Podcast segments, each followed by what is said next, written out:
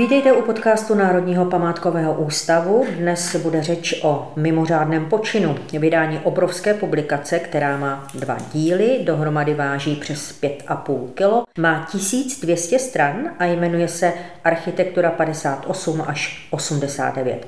Tu knihu dával 10 let dohromady Vladimír 518 a pomáhal mu v tom také Matyáš Kracík, architekt, památkář, kterého tady dnes vítám na domácí půdě Národního památkového ústavu. Dobrý den. Dobrý den. Matyáši, vy v Národním památkovém ústavu pracujete tuším 10 let. Byla to náhoda, že jste vlastně po škole zakotvil tady v NPU, nebo cílená volba? Tak byla to vlastně cílená volba, já jsem se orientoval na památku při studiu, dělal jsem vlastně na fakultě architektury takový ten památkářský modul, takové to zaměření na památky, takže Chtěl jsem eh, jednak projektovat rekonstrukce památek a jednak vlastně i nějakým způsobem zkoumat, takže když jsem viděl, eh, vlastně bylo vypsáno výběrové řízení na pozici v památkovém ústavu, tak jsem se tam přihlásil a byl jsem přijat. Takže... Vy se zaměřujete na poválečnou architekturu, eh, která je v posledních letech hodně vášnivě diskutována a zdá se mi, že je to v takových černobílých kategoriích. Buď se líbí, nebo se nelíbí. Co byste řekl na její obhajobu vy? Je to architektura, která je velice výrazná, která v té době vlastně odrážela i s velice často světové trendy a takové to kliše, jak se někdy o ní říká, že to je jako nějaká jako komunistická architektura, tak to velice často tak není, protože naopak vlastně takové, takové ty architektonické esa, ty, ty naopak se koukaly vlastně na západ a, a snažili se dělat tu architekturu podle amerických vzorů nebo podle jiných západních hmm. vzorů. Takže to je takové vlastně kliše, že ty stavby z toho minulého režimu jsou vlastně házeny do jednoho pytle jako komunistické stavby. Čili je tam hodně, eh, máte pocit, eh, nánosu ideologie? No samozřejmě, tak je to eh, zejména u té starší generace, která si pamatuje, jak to vznikalo, jak, jaké byly vlastně podmínky pro, pro architekty třeba, nebo pro, pro jiné ty účastníky v té stavební produkci. Karel Prager, který eh, měl označení co by vizionář socialistické architektury, eh, řekl, lidé si na nové věci teprve musí zvykat. No ale zdá se, že ani po tolika letech eh, od brutalistní architektury, kdy se stavěla, si lidé příliš nezvykli. Tak eh, je to opravdu jenom tím, že eh, v tom promítají právě ten komunistický režim, nebo jsou tam i jiné argumenty? Určitě jsou tam i jiné. Ta architektura byla jako výrazově velice radikální a jako nebyla líbivá. Ty, ty stavby jsou často jako laickou veřejností považovány za, za ošklivé, jsou takové syrové.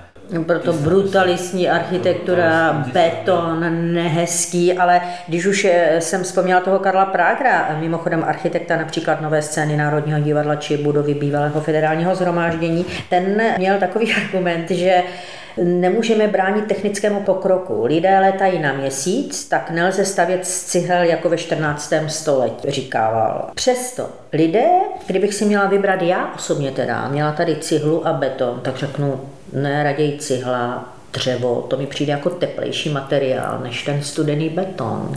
Tak cihla se může použít samozřejmě i v moderní architektuře. Pak se tomu říká třeba tradicionalismus nebo nějaký kontextualismus, zejména když se staví třeba v historickém prostředí. Je dobré třeba použít eh, nějaké ty tradiční materiály nebo i v památkové péči se to doporučuje. Máme několik druhů betonu třeba, nebo opravdu já laik, vůbec tomu nerozumím, ale dá se říct, že ty betony jsou i několika druhů, nebo je jenom jeden beton, takový strohý. Tak jestli myslíte ten pohledový beton, jak se používá v tom brutalismu, tak samozřejmě pak záleží na tom povrchu i, i na barvě toho betonu, dá se různě přibarvovat různými příměsi, dá se jeho struktura, textura se dá měnit a potom samozřejmě ten povrch podle toho, eh, do jakého bednění se dá, tak eh, potom podle toho má ten tvar, anebo pak se ještě dodatečně vlastně jako kamenicky upravuje. Mm-hmm takové různé postupy se dají vidět třeba u hotelu Intercontinental na té fasádě, kde tam Někde je to jako hladký, někde jsou jenom takový zářezy a někde je to vyloženě kamenicky opracováno do takových hrubých struktur. Ale tam je to vlastně případ, že i ten beton tam byl taky trošku probarvovaný, byl vlastně lehce do takového světlého okruhu. Jaké jsou nástroje? Vy jste tady vzpomněl eh, Intercontinental, který taky jednu dobu Národní památkový ústav usiloval vlastně o to, aby měla památkovou ochranu. Nepodařilo se. Jaké jsou tedy nástroje pro to, aby tyto budovy poválečné architektury získaly památkovou ochranu? Tak my samozřejmě můžeme udělat to, že, jak říkáte, dáváme doporučení, dáváme návrhy na prohlášení za kulturní památku a Musíme se snažit co nejlépe vysvětlovat, popisovat ty hodnoty tak, aby je pochopil i někdo jiný než, než jenom odborníci, a, nebo než jenom odborníci ještě z nějakého okruhu, takže vlastně definování těch hodnot i pro, pro ostatní, to je, myslím, na tom to nejtěžší. Daří se to přesvědčit? No, myslím, že se to daří velice pomalu. Tak nějaké stavby se nám podařilo prohlásit, například Palecký stadion v Podolí, no, Nová scéna, Kotva.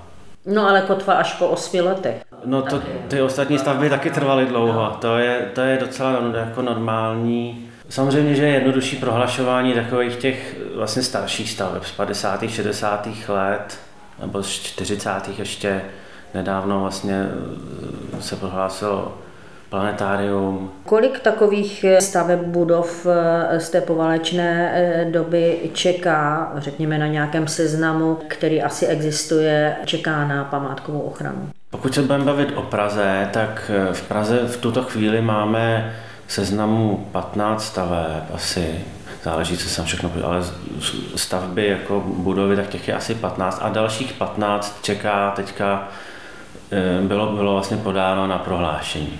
Takže dohromady bych mělo být podle našeho názoru asi tak těch 30, aby tam byl zachycen nějaký ten uh, reprezentativní vzorek. A co se týče celé republiky, tak uh, tam těch staveb je asi několik málo desítek, ale, ale většinou to jsou stavby socialistického realismu z Ostravy.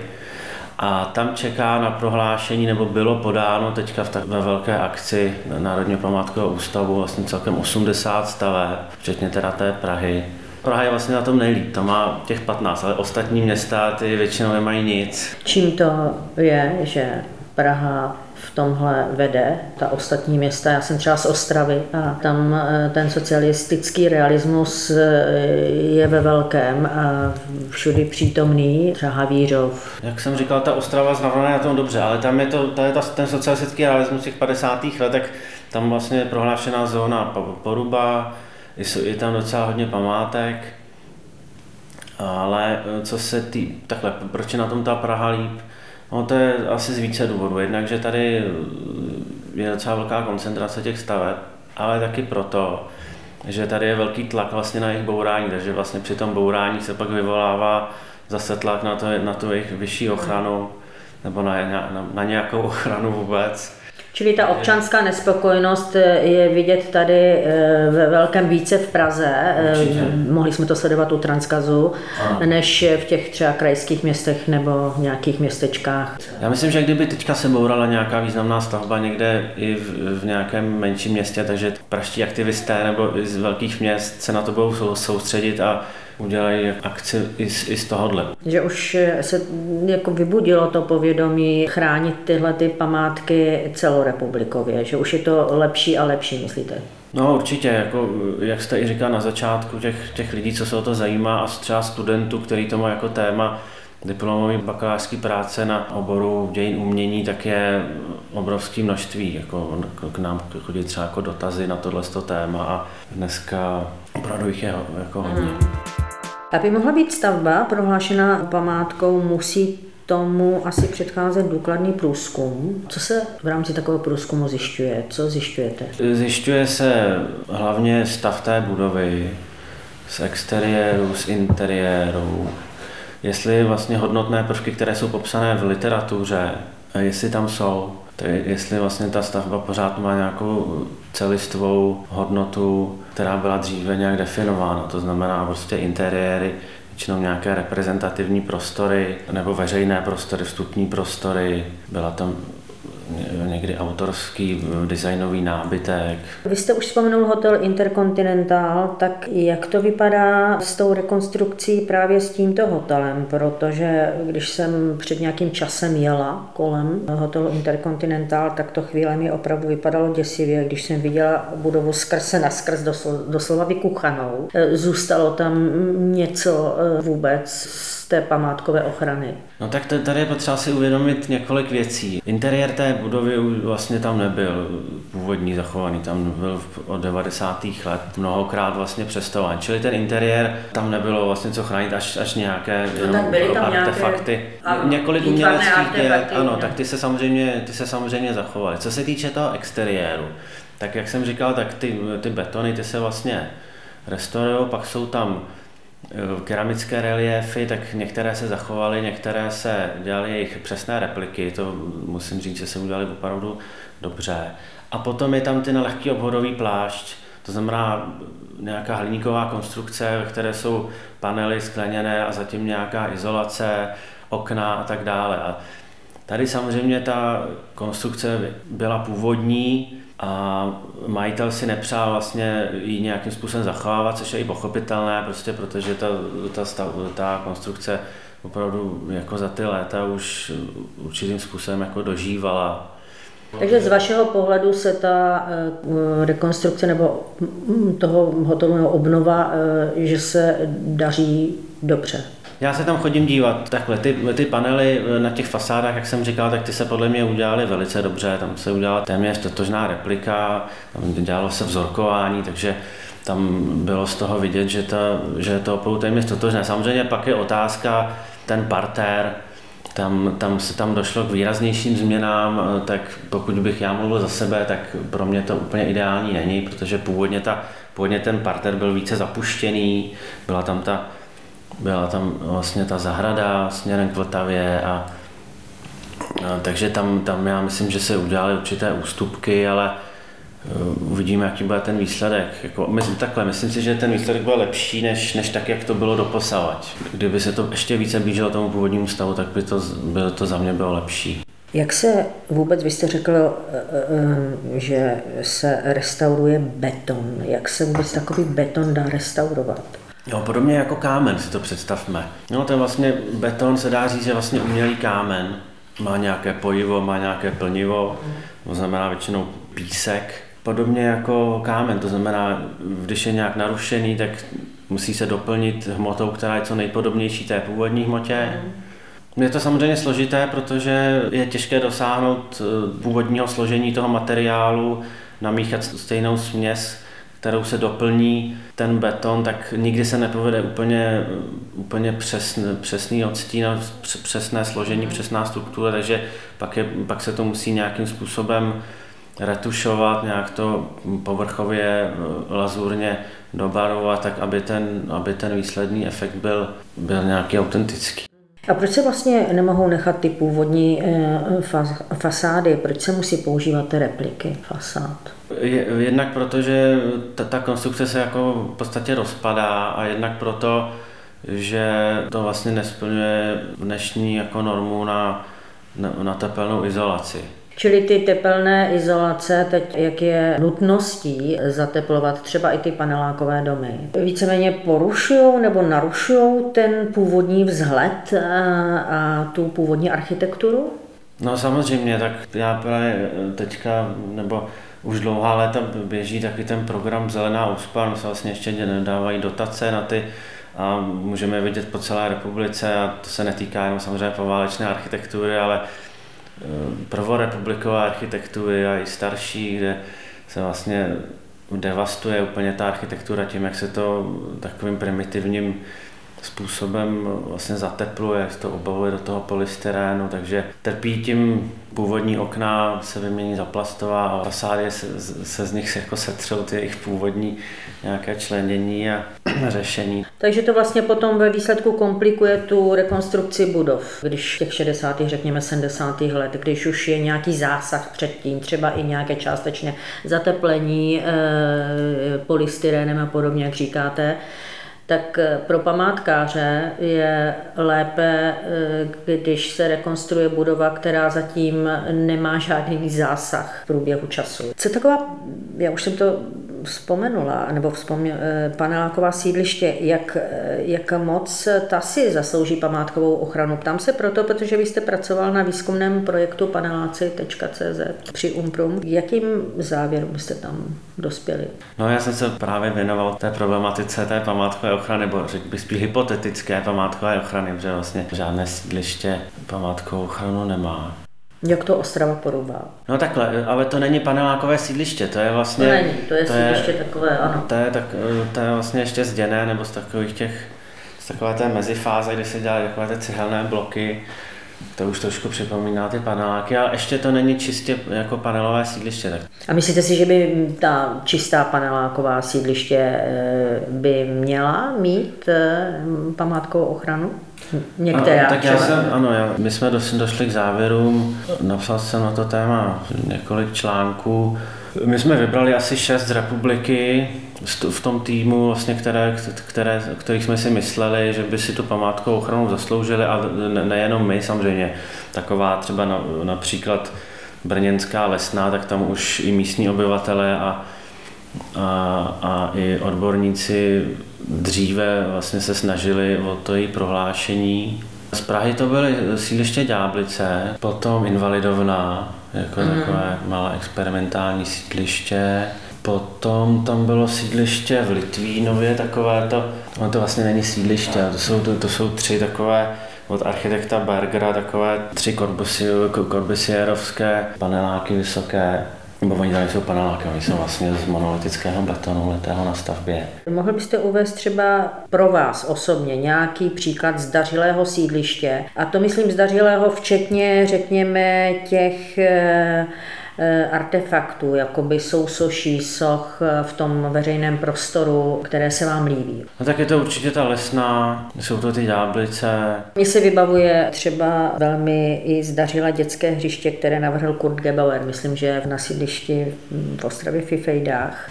Jsou to vlastně ojedinělé počiny, nebo eh, v určitém období to byl, řekněme, trend architektury? To byl dokonce předpis na to, aby se to takhle dělalo. To se dokonce muselo. Eh, to bylo vlastně na každém sídlišti, eh, byl ten určitý, určité procento financí šlo, šlo na tu výtvarnou výzdobu. V Praze například. Jeho západní město Luka, Lužiny a tam, tam vlastně v 80. letech dělali docela, docela významní výtvarníci, taková, taková nová generace. Mm-hmm. Tam dělali docela zajímavá výtvarná díla, ne všechny, všechna jsou teda bohužel dochována. Víte co, eh, někdo eh, by si vzpomněl určitě eh, na to pejorativní označení těch panelákových domů, že to jsou ty králíkárny, což je asi v mnohých případech nespravedlivé. Jak to vlastně vzniklo, tohleto označení a co si o tom myslíte? Tohle označení vzniklo, že to řekl Václav Havel. Bylo to nešťastné asi označení. Tak určitě to bylo nešťastné, ale bylo to, tak byla to vlastně kritika i toho, toho předchozího režimu. Otázka, jestli ten, ten další režim, nebo co, co můžeme nabídnout jako nějakou lepší alternativu, prostě protože tam to bylo bydlení pro miliony, bylo to vlastně, mohl si to jako dovolit téměř každý, nebo bylo to pro každého. Dneska si nemůže každý třeba dovolit byt. Poukázal na nějaké hodnoty těch sídliš, aby se neříkalo, že to jsou jenom králíkárny, samozřejmě ty byty jsou tam malé, nebo místnosti jsou malé, ta hodnota těch sídlí samozřejmě není v kvalitě plně těch bytů. Ta kvalita, na kterou poukazoval ten projekt, byla spíš kvalita urbanistická, nebo že byly ty panelová sídliště zajímavá z hlediska vývoje urbanismu vlastně od takové té tradiční blokové zástavby jsme se dostali přes různé varianty rozvolněné zástavby, ať už řádkové, nebo nějaké poloblokové, nebo vyloženě bodové. Takže z, to, z tohoto pohledu hlavně jsou ty sídliště zajímavá a že tyhle ty struktury urbanistické, že fungují. Že oni dokud se nevyzkoušelo, tak spousta teoretiků vlastně nevěřilo, že budou fungovat. Na čem vlastně teď pracujete? Teďka se eh, zabývám pražským metrem. Zajímavé je na tom to, že je to vlastně největší stavba poválečná v Praze. Málo kdy se vlastně to metro považovalo za, za architekturu poválečnou. Vlastně bylo to vždycky bráno jako nějaká taková dopravní stavba nebo moc, moc se o tom jako nepublikovalo jako o architektuře, ale vlastně stačí se v tom metru zastavit a uvědomit si, že, že je to vlastně strašně zajímavá architektura.